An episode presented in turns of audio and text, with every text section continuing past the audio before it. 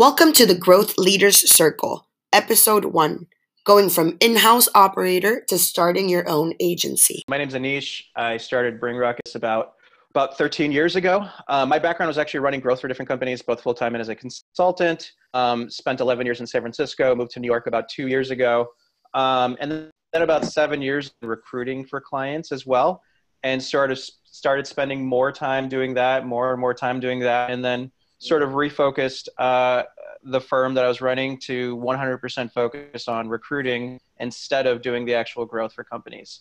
And that's really all we do these days. Um, we're now up to team of nine. Grace, our host here, is a member of our team, and um, yeah, we basically are an agency that recruits executive level leaders uh, within growth, marketing, product, analytics. Guys, um, so uh, I met Anish here in the in the New York ecosystem since he kind of knows and plugs everyone all together. Uh, so grateful for that. Um, my background has been like everybody else uh, on the in-house side, um, very uh, entrepreneurial type of positions where I was always selecting them based on the ability to go in, uh, start something from scratch and kind of own that. So Aeropostale, I started all of their e- I was at a, another firm in DC that I went to Aeropostale, started all their e-commerce, ran that, grew that to 40 million in one year. Uh, went over to Ralph Lauren to launch and build uh, a lot of their digital uh, here and globally. Um, then I launched a Groupon competitor, um, grew that to number two in Europe, number three globally behind Groupon and Living Social, um, managing um, a, very large budget and uh, building a team of uh, 12 marketers New York, Paris, London, and, and Milan. Um, and then started going down the entrepreneurial route, and we'll get further into this, but um, ended up as an agency founder. Now been doing that for uh, four years, uh, focused on um, focused on affiliate um, and also running um, search, uh, SEO, paid media, a lot of DTC companies. Just some quick background on me. I, I was an early employee at ZocDoc which is a, healthcare startup based in New York City. Um, that company ended up being 500 plus people um, and moved off of ZocDoc uh, to Intuit, where I was an in-house marketer for just under four years. Uh, and one thing I clearly observed at a company like Intuit is they relied and spent, they relied very heavily on agencies and spent quite a bit of money. And so I realized I was uh, probably in the wrong business. So I launched an agency uh, while I was still employed with Intuit as a nights and weekends type thing. Uh, grew the agency uh, in 2019, ended up getting acquired by Power Digital, a private equity uh, owned agency, and I joined there as a chief strategy officer, and I'm uh, still working with them today. Hey guys, uh, excited to be here. Also exciting to see familiar folks in the audience. Hi Vincent, hi Lomit. And uh, I met Anish when I was in New York a few years ago. Uh, worked a lot in gaming, had three exits, was very, very fortunate to have worked with three, you know, a lot of big names in gaming. Started off, uh, started off as a consultant about a year and a half ago, but there's just so much demand that I grew to an agency with six people, fully remote. Uh, I'm in Barcelona right now that, uh, again, like I said, fully remote so we can go where we want. Uh, also run the podcast, Mobile User Acquisition Show. Anish has been on it, Lomit's been on it. So if you are interested in mobile and acquisition, feel free to check. Did you have seed clients or how did you manage to acquire your first customers? I can start perhaps. Uh, I would say, you know, my self esteem was so low when I started that I I did, of course, email all my friends, and uh, I did email all my friends and say, "Hey guys, I'm starting out. If you have leads, send it, send them to me." Uh, but the first client I got was my buddy's girlfriend. She ran an e-commerce brand, and I basically, and she was super hesitant to start spending. And I was like, "Okay, pay me a thousand dollars a month plus a revenue share of any uplift you see."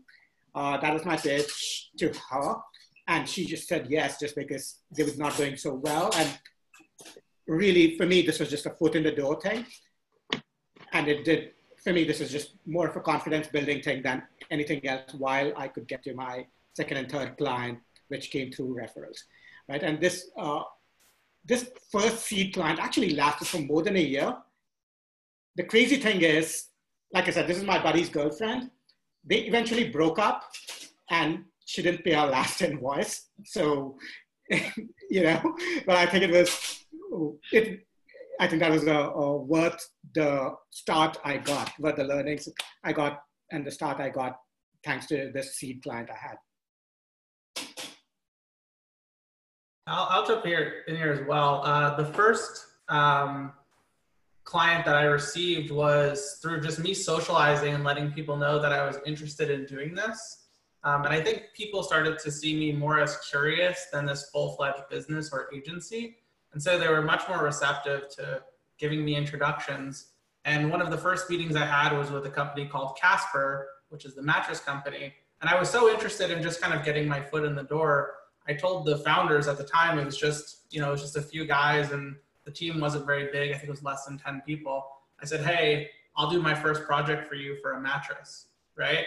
And then also I started to, to take on more clients and I would charge a dollar just so I could get a contract in the door and just start um, getting these really, you know, strong brands uh, that I was able to reference. And so, I mean, of my first clients, it was American Eagle, Casper, um, Uniqlo, things like that, which was just from, you know, socializing that I was interested in doing this and um, reducing the friction in the onboarding process and getting over that first hump. One, one other thing I'd add in is like with early, with early, one of the one of the areas I see a lot of people doing when they kind of jump out to, to start their own agency or consulting operation is they really pre-package all of their services into this like really neat neat bucket and say here's my services here's my services and then when when founders or ceos look at it they'll be like well we don't need this exact service so therefore, the way you've packaged it isn't perfectly according to our needs. Um, and so what I did was basically go in and like ask ask founders and CEOs, what exactly do you need? What what's falling apart? What's underperforming? What's overperforming? Where, where are the holes in your organization? And they would tell me, oh, well, here, here's our three biggest problems. Great, I'll do that for you. I didn't know what I was doing 50% of the time. I would just figure it out as I went. Um, sometimes the CEOs would under would realize I didn't know what I was doing, but other times they had no clue that I had no idea what I was doing. But either way, um, it was a way to get contracts in the door without any friction because it's an amazing sales process. When you get someone to tell you exactly what they want and you say, "Done, all right, I'll do that for you," and at a really cheap price. Here you go. Um, so that's another thing that I kind of noticed helped me get in the door with a lot of companies just basically whatever they needed at a price point that made it so they couldn't say no.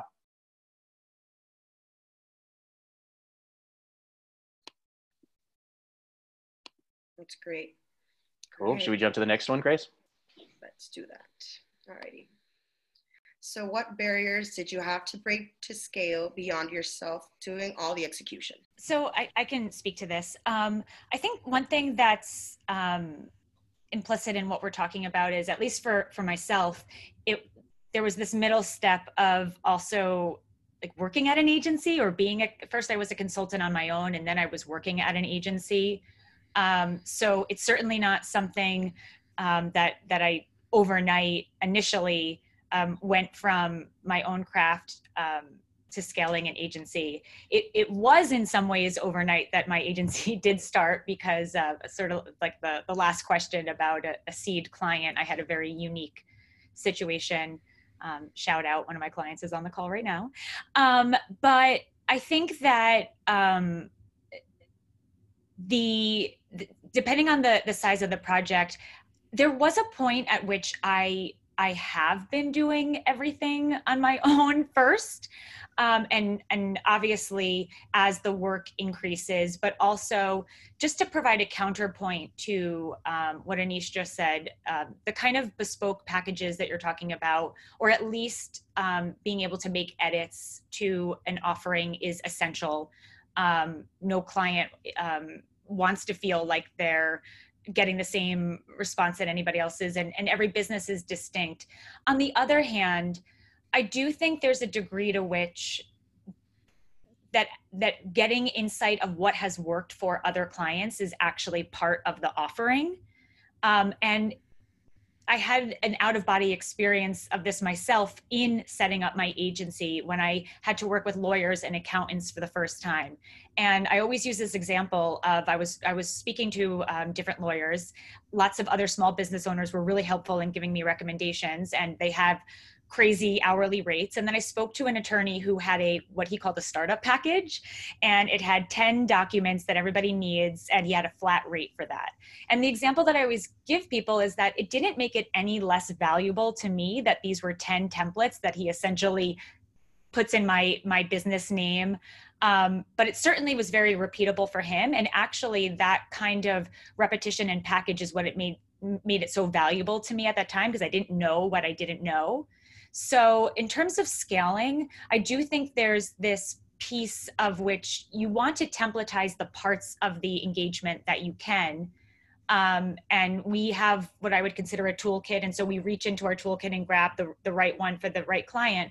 But I think one of the value, one of the, the big things that you bring to your client is we have a couple of different ways of tackling the, the situation that you're bringing to us and we have proof that it's worked before because other clients of ours have used it. Add, i think a lot of that is like really great from the from the early starts of a business. And for, for me personally what i had to learn really quickly was i had to stop saying the word scale. I think like the best path forward to get past sort of thinking about scale is just being cognizant and acknowledging the fact that like i mean even today right like five years past the start of my agency i'm still doing a lot of the same stuff that i was doing right when i started my agency. And so you have to know that like you know what? At the end of the day the buck stops with you and like you're held accountable for all of the work right? So like running the finances i ha- i unfortunately have to know all the all the ways to do that. And there is no perfect outsourced partner at the end of the day um, and so just being kind of like uh, true to yourself and self-aware that like you are the person that's going to progress your agency forward and stop looking for like that silver bullet solution. Um, sure, you're going to find great people who are going to elevate and, and, and drive your business forward. And there's probably going to be great solutions that you find. Like I remember when I brought bench accounting on, it like blew my mind that it just like took over bookkeeping. And then when I found a CFO and when I found a business partner, like I kept making gradual steps forward, but I wasn't seeking the solution which I would replace myself, right? And so if you can sort of make progress there, uh, I think you'll likely be um, in a better place than if you're just seeking this, you know, uh, solution that eventually makes your life a little bit easier. Because admittedly, um, this is a hard way to make an easy living. For me, it was a combination uh, of of really two things. Um, so one is, you know, it's, a good point you were bringing up about the cash flow positive. So really, you can either be a, a really well-off freelancer or you can be an agency owner, right? So the agency owner is the one that maybe doesn't pay themselves with all those initial contracts or when times get lean um, or through coronaviruses and they're paying their staff and they're hiring people that are better and smarter than them. So yeah, I ran affiliate in-house for you know a lot of years and grew a lot of you know e-commerce uh, platforms from the inside. But i went and hired rock stars from publicists from other places um, and in, in that vein and, and and you know in terms of servicing clients for 20 years they know a lot more than what i'm doing as someone who's coming from in-house. Like they're able to they're, they have 20 years experience being of service, right? So my job is to be of service to them. Their job is to be of service to the client, and then everything works. And the, the other kind of part where we started to finally see things start to scale up is, um, you know, I had those initial contracts. I was trying to do everything. We weren't going anywhere. And I said, okay, forget it. We're, we, we're, we keep being asked to do affiliate. Let's concentrate on affiliate. So we just just focused on affiliate. That enables you to scale your processes, your learnings, um, where you're speaking, who you're speaking to, content you're putting out, um, and and really develop an infrastructure. And again, if you're doing it selflessly and, and, and hiring the right people and taking care of them, they're going to grow that. After that grew, now we have a head of affiliate, we have a head of SEO, we have a head of search, we have a head of Facebook media but that that's like you you know, it's really hard to do that without first establishing yourself as saying, this is the shop, this is what we do. We can hire 15 people that are following all these processes, and we're training in a very consistent manner to deliver the same service that you know trickles down from you and, and your heads would, would be delivering um, every day personally. Yeah. I just add something here to build off of what Rebecca said. Something that's worked enormously, enormously well for us is doing that exact same kind of templatizing, if that's a word, that Rebecca talked about, but also doing it for our internal processes. That was a you know, game changer for us. Getting a, we got a project management system, like right, onboarding, 10 questions, launch checklist, create a strategy.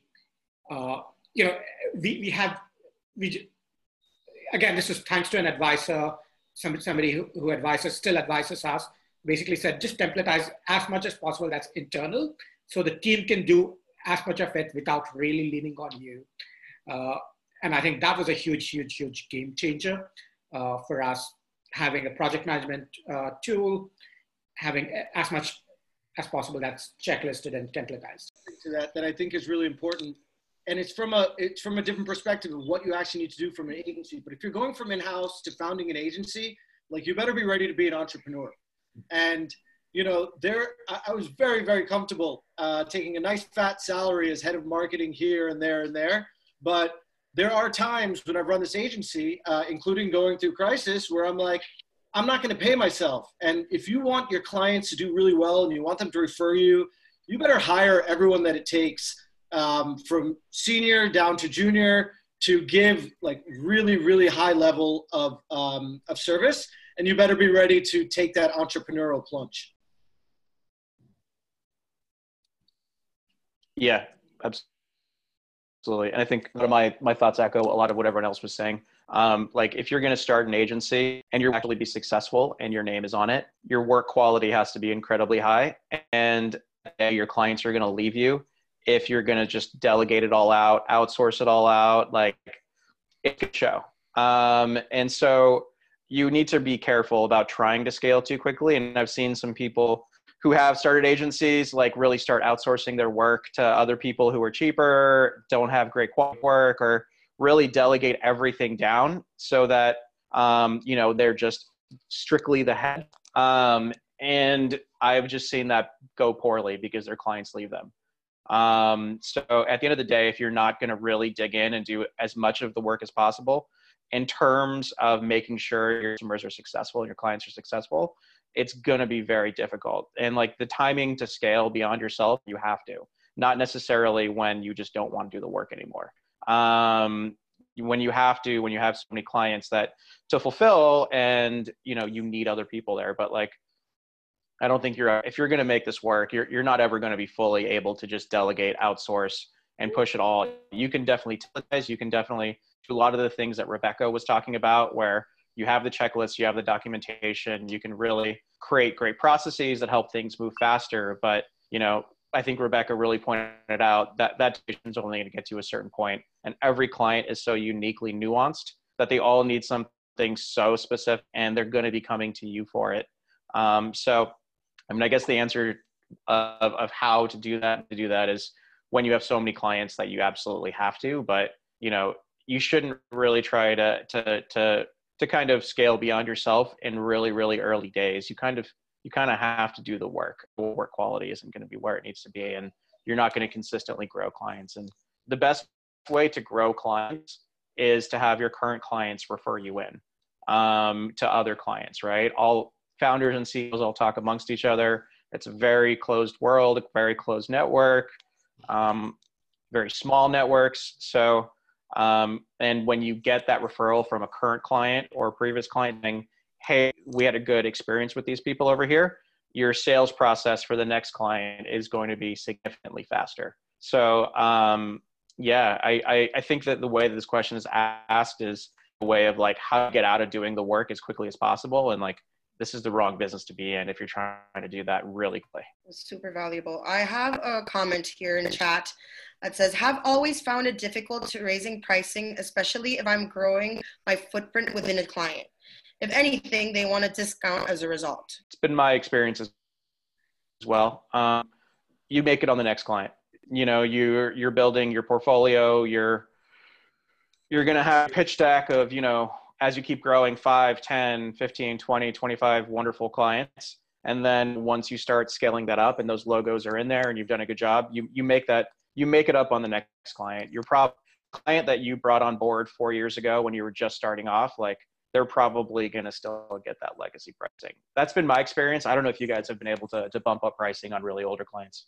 And this will this will be fast. Uh, if you're unable to like extract more cash from a client uh, what you can do is, and you feel like you're giving them a lot of value, is extract other things. So ask for referrals.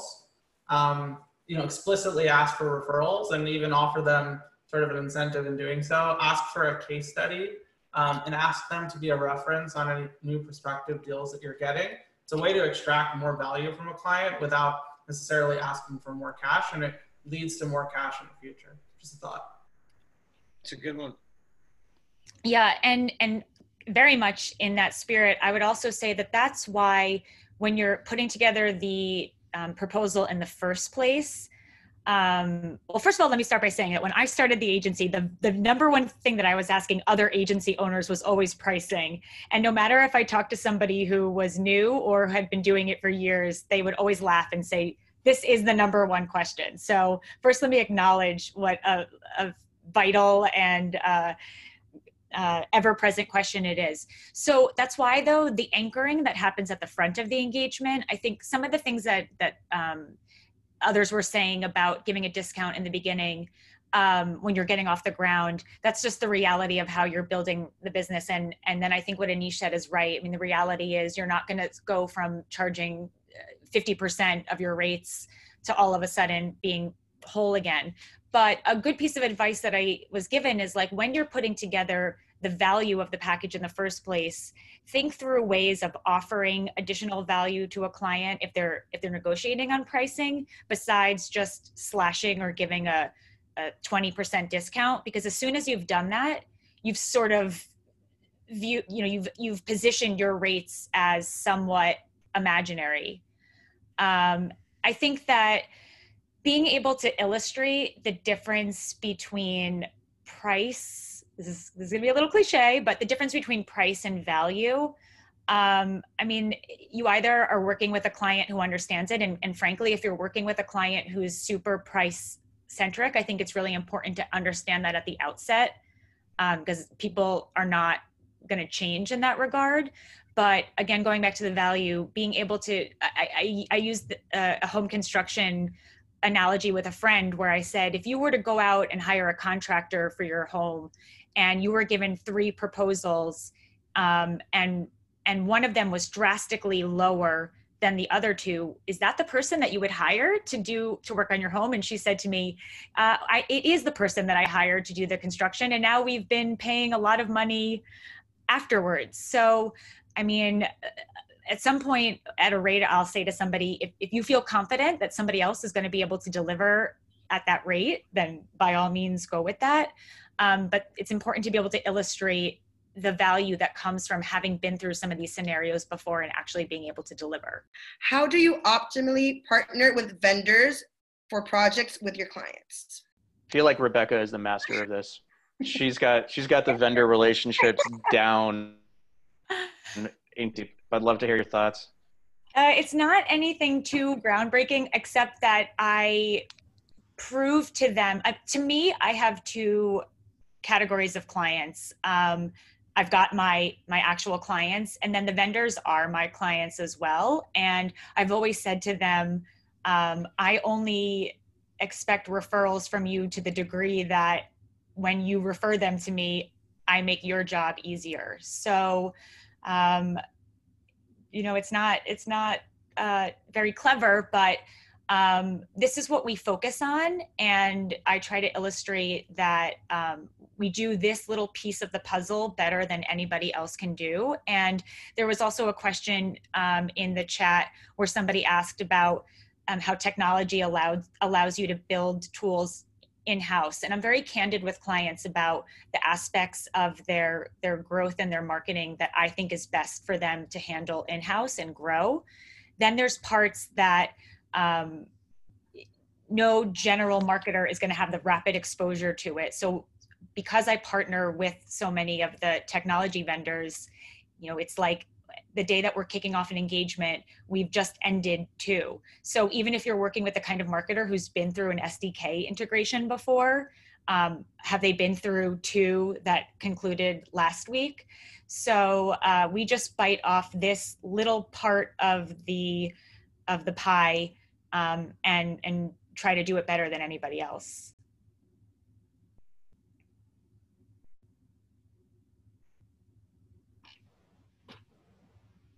Do you see agencies in the future being able to on-scale growth with leveraging more tech and less people as dependencies? Uh, eventually, if you're big enough, um, tech. I mean, I think one of the re- reasons a lot of people say is because you don't need to pay for tech, and you can build it on your own. You can build it early, You can build it profitably with cash, or without having to put any real cash down. So maybe like the big agencies and a lot of the larger later stage agencies have pitched themselves as being highly tech enabled. Um, having like ai landing page software you know unique tracking capabilities and all of that. Um, hear a lot about like the new term being like tech enabled services or, uh, so i think there's i think some of the larger agencies are are able to do that um, but it's expensive. So I think it's hard for a smaller company, a smaller agency, to be able to really incorporate deep tech.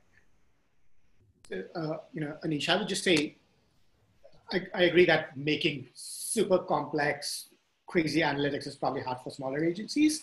But I would still say we've been able to do even some of the basic automation, just basic dashboards that go just beyond showing them the Facebook ads manager or whatever the equivalent is in other spaces. I think it, this definitely significant value add in putting in some sort of tech in there, even if it's just building some basic dashboards.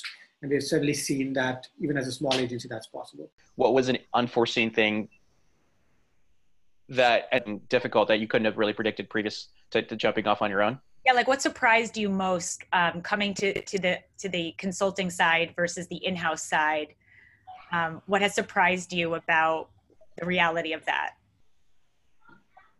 um, i would say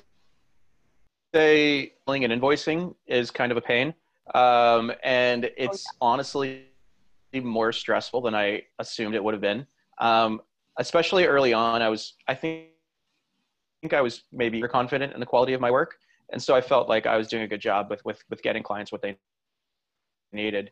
Um, but I was very underconfident in figuring out how to actually get my invoices fulfilled, and so that part ended up becoming stressful when clients would come back and say like, well.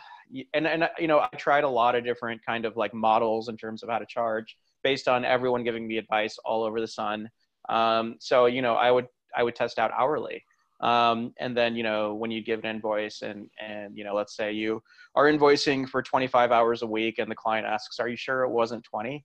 Uh, you know, stuff like that. Like, so that part was always a, a lot more of a men stress point than I originally could have assumed it was going to be. Um, then chasing down delinquent clients. Um, I never thought, I never realized how difficult that would be. Anish, uh, out of curiosity, if somebody says, Are you sure it wasn't 20? What do you say? Assuming it is actually 25, right? Yeah, yeah, go ahead. Depends how much I care about the relationship. Uh, um, so okay. depends, depends how two, two, interesting two scenarios. You, you care a lot, you don't, you don't care at all. What, what would be your two answers?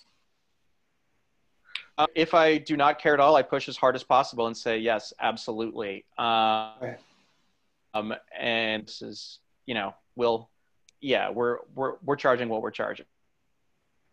Um, and put down. Um, more often than not, it'll work out the way you want it to. I, that's what I've. Um, if I really want the relationship to go farther, I want to expand with them. I might be like, all right, maybe we meet in the middle on this one, but we're not on the next one. Um, and we sort of figured it out there. Um, yeah. and, and that's something I have done before. If someone's fighting you over hundreds of dollars, if anyone walks away from this call with anything, uh, just fire that person as a client. Just don't like, like that is the, just do that. Like, don't let anyone ever like just kind of like completely devalue or undervalue your work, right? If, if we're talking hundreds of dollars, it's not worth it. Just say, hey, listen, like, um, unfortunately, we didn't deliver the value that met your expectations. And clearly we didn't if we're sort of like counting uh, and splitting hairs over a couple hours here and there. Obviously, we wouldn't say 25 hours um, as a lie. We're not in the business of lying. So as a result, I don't think we're the good fit anymore. But I'm happy to refer you to a partner that you know might be a better fit. Like, don't ever, ugh, getting beat up for a couple hours sounds miserable. I think in general, it's good advice. I think that um, one of the reasons I wanted to get into consulting in the first place was I felt like a lack of appreciation when I was an in-house marketer for the for what I brought to the table. And so I think the thing that's exciting about um, project work is that you're choosing your partners every time just as much as they're choosing you. And I know when I've worked with a great agency, I have felt very lucky to work with them. And so you know, I always say that we never forget who the client is, but at the same time, there's a level of um, respect that that I think um, we expect. And and uh, one of the best pieces of advice I ever got was get to know as fast as you can, like as an NO. And so if you you know do whatever you can when you're going through the procurement process to be able to figure out what kind of partner this is going to be and if they're haggling with you over a couple of hundreds of dollars when you're negotiating the deal, then they're probably going to be the kind of client who's going to argue over an invoice. You nailed it. Uh, the yeah. ones who have always taken forever to negotiate us getting started are always the ones who are always just messy human beings to deal with. Yes. 100%, 100%. it, was, it was just it was just very consistent. Um, and a good founder knows that that, and I think Corey knows well. A good founder knows that a couple hundred dollars means nothing in terms of the the you know the trajectory they're trying to do with their company. Um, yeah. And so that's a huge red flag too if they're if they're if they're caring about that and they don't have a really good reason to care about that. They're just haggling to haggle. Hundred percent. And I'll also add one of the best pieces of advice I got, which is that sometimes you have to end up working with people who are jerks I've had to do that because we're like, oh, we have a team, we need the revenue. This person's being a jerk, and I'm doing this for the revenue, right? And uh, you know, my, the best piece of advice I got was in cases like that, just recognize you're doing it for the revenue. Recognize that, look, you're doing it for the short term. Just make that peace with yourself rather than assuming that this relationship is going to get better and fixing it and assuming that this is going to last long term. And uh, I've found that extremely helpful when I've had to work with people that aren't necessarily nice to work with, but I just knew I had to sign on the dotted line to get in the revenue. We also, um, in my previous agency, we instituted the jerk tax, um, where we would charge a 15% increase uh, just mm-hmm. for jerks um, yes. pre pre deal, right? So like as you're negotiating the contract, and you just clearly understand that the person's a jerk, but you have to sort of concede for the sake of the revenue. Um, they get hit with the jerk tax. I'm going to steal that phrasing for our team. Yes. jerk tax. It also yes. makes better when they're being a jerk because you know you're tallying the jerk tax in your head every time you get like a shit mail from someone. Be like, all right, that's another one percent that's going up right here. Um, yes. Yes, yes, yes, yes. Uh, so it's a good. I think I think Shamanth nailed it. And the way I've, I've sort of thought about it is emotionally disconnecting from certain people. Yes. Um, you know, if they're going to treat you like a number, you treat them like a number right back. Yes. Um, you know, there's definitely certain people we work with who consider us partners, and we we go to bat for them and we extra hard for them. And there's other ones who throw fits, do all kinds of crazy stuff who just have this general mentality way to work with an agency is to beat up on them and that's how you get the best results and So if you need them for some reason, like let's say they're a really big name and it looks wonderful on your pitch deck, or they're really well connected, see that you want to get into, whatever that might be, like I think Shamanth nailed it with just that emotional disconnect. You just know that it's a means to an end, but you're not going to go. You're not going to go to the ends of the earth for them. Anything? Anything to add in there, Rebecca, in terms of dealing with very, very difficult clients? I'm very lucky. We I don't have that, but I, one thing I will say is, so I talked about my. Uh, my obligations to the clients and my obligations to the technology partners that we work with but i also feel an immense obligation towards my team. So I think that something that was a huge priority for me, especially compared um, to environments I've been in the past, was that um, I'm oh, like I'm going to represent them, and um, it is a two-way street. And so um, we're very good at what we do, and um, I, like I said before, I, we never forget who the client is, but I would never um, allow for there to be a situation where the team was treated poorly or the rules were not respected. Um, and I, maybe I've just been lucky, or maybe I do think that there's a degree to which we've been able to sniff some of that out during the procurement phase. And um, there have been clients, a couple of them, who we could sense where this was going, and we said, unfortunately we've had a couple of projects come up and we're just not going to be able to take this one and you know we can make a recommendation. Um, so you know, i hope that everybody is is in a position where um, if they can sense it coming on early enough they can they can choose other projects. All of our abilities come back to the fact that i'm able to recruit a team that feels comfortable in this environment and feels happy and feels fulfilled, which I won't be able to do if we're working with those kinds of partners. So, um, if anything, it's it's the opposite, um, and so we choose to work with. Like I once had somebody say to me, "You wouldn't want to work for us. I know too much about this part of the business, right? Those are the partners that we want to work with the most because they can appreciate the skill set that we bring to the project. If somebody is completely um, just offloading projects to us, they have no sense of what's involved in it. Um, so I think it's been a little self-fulfilling in, in the in the nature of the, the projects that we've worked on. And we're just we've just been extraordinarily lucky. I have to say that. All righty, let's move on to the next question. How did you know when was the right time to make the jump from in house to agency? Are there any types of projects that you shouldn't take on even early on? I think we've addressed that, but. So I quit my full time job um, once I had one time salary. So I was just working nights and weekends, and once I had one time salary, uh, that was my target.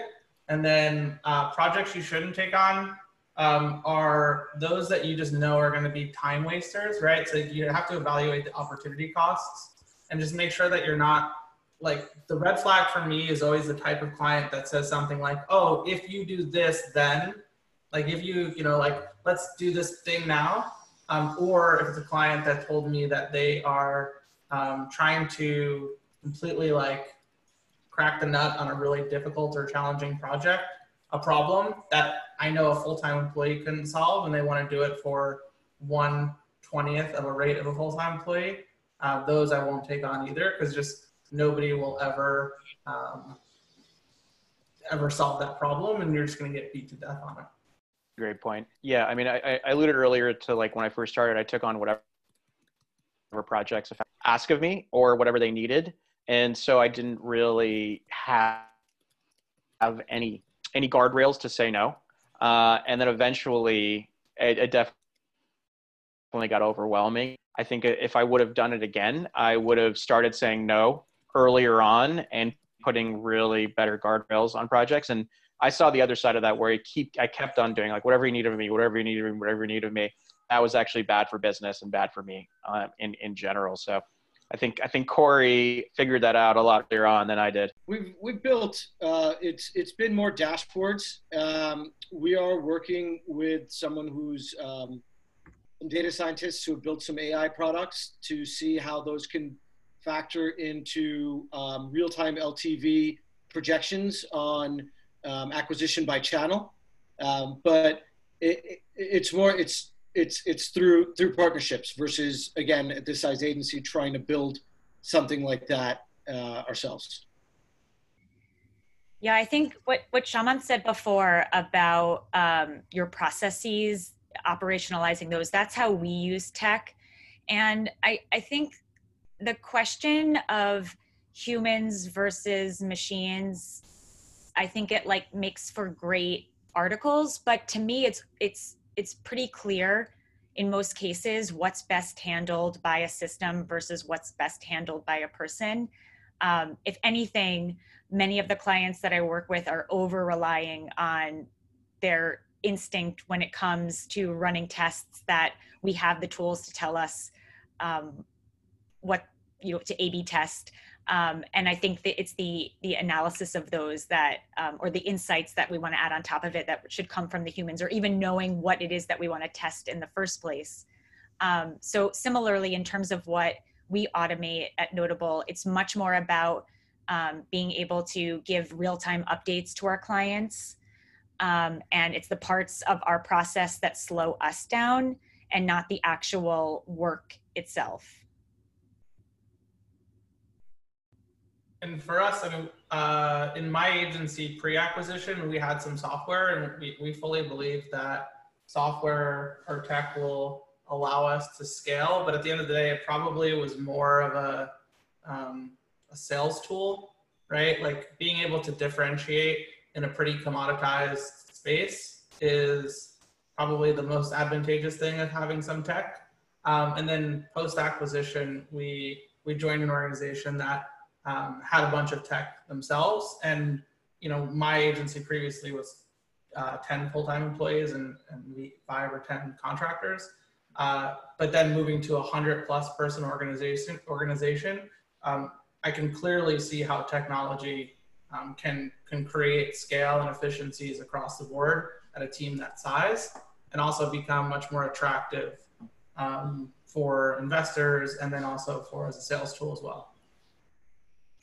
Yeah, Corey, you just said something um, that I'm I'm to go rogue, Anish. I'm going off the agenda, but I thought you just said something that um, I have a question for some of the other panelists, which is going from um, in-house to agency there was a little bit of i would say hubris i had of okay i've just spent uh, 12 years managing agencies and one is worse than the next. And um, i'm going to come out there now and be the ultimate consultant because i know what i liked and what i didn't like.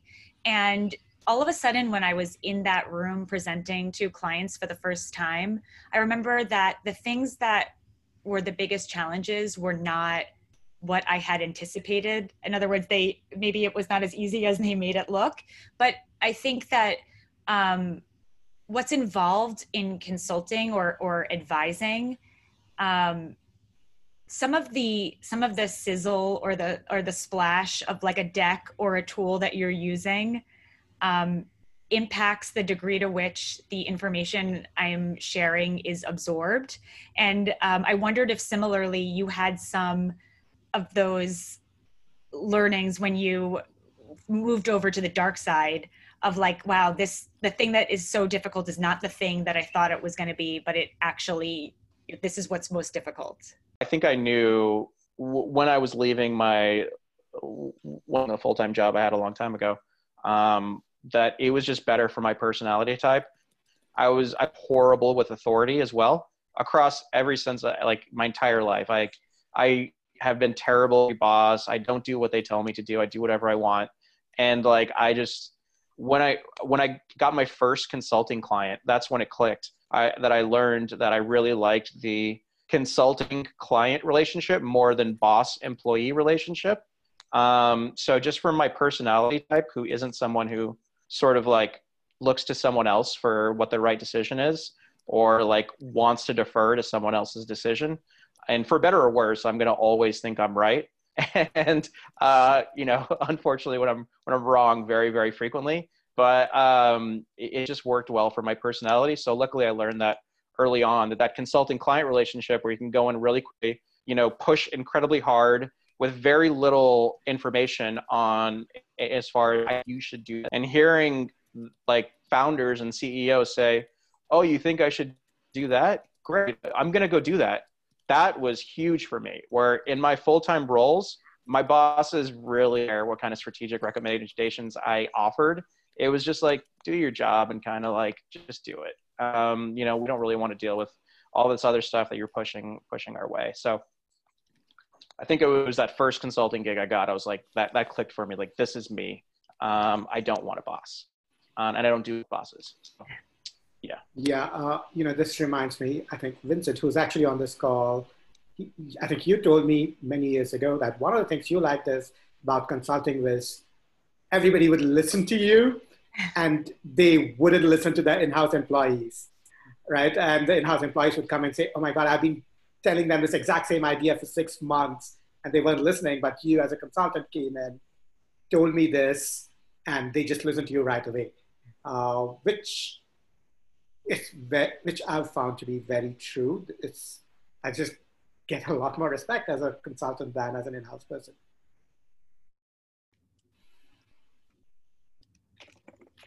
It's fascinating. Like I, I think when someone's mid-level in a role, reporting into like let's say a director senior director, um, that that like director, senior director, VP doesn't want the person below them to being the best strategic recommendations because it almost makes them look bad that the person who's getting paid significantly less is coming up with all these strategic recommendations. Like the whole mentality is that like if you're at that you know mid to senior level role, the the, the strategic direction should be coming downward, not upward.